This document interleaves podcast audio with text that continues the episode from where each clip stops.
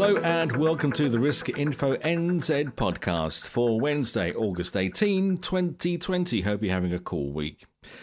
Now, Partners Life has forfeited more than $5 million in premiums as a result of the COVID 19 holiday support package it's been offering its customers.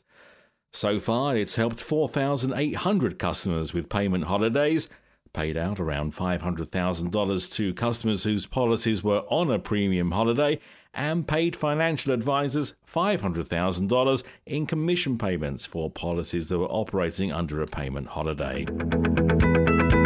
This Risk Info NZ weekly news podcast is brought to you by Partners Life. Contact us on 0800 145 433 to find out how we can support you to achieve your licensing requirements.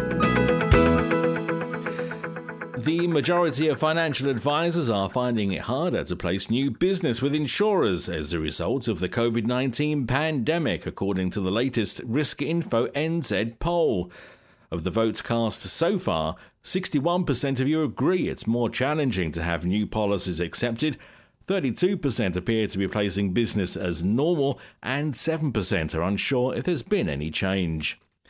Insurance broker Aon is partnering with online wills and financial literacy provider Footprint to offer a free will service to its corporate clients. Aon says it is the first company in the sector to provide and cover the cost of wills to clients with a life insurance policy through employee benefits, potentially saving employees an average of $5,000 in estate administration fees. The Bounce conferences being organised and hosted by Financial Advice NZ are going ahead in September despite COVID 19 alert levels. The organisation's CEO, Katrina Shanks, says the four events in Auckland, Wellington, Christchurch, and Dunedin have been designed so they can be delivered online.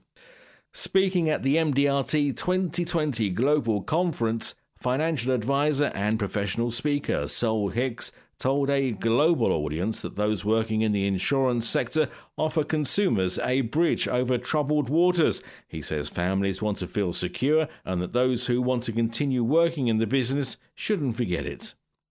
High net worth Australians panicked by the spread of COVID 19 are buying life insurance. However, trust in insurance providers remains low, says data and analytics company Global Data. The company's 2020 Global Wealth Managers Survey shows the pandemic is driving demand for life insurance products, with 88% of wealth managers reporting increased demand for them, the highest proportion among the 19 countries surveyed by the firm.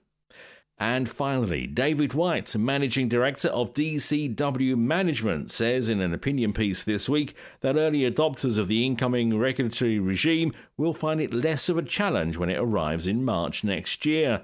He says that to defer or delay implementation of an agreed strategy runs the risk of the unexpected occurring, and that balancing operational activity with strategic implementation is an investment that will pay dividends. And that's it for this week's Risk Info podcast. Keep up to date at riskinfonz.co.nz. I'll see you next time. This Risk Info NZ weekly news podcast was brought to you by Partners Life. Contact us on 0800 145 433 to find out how we can support you to achieve your licensing requirements.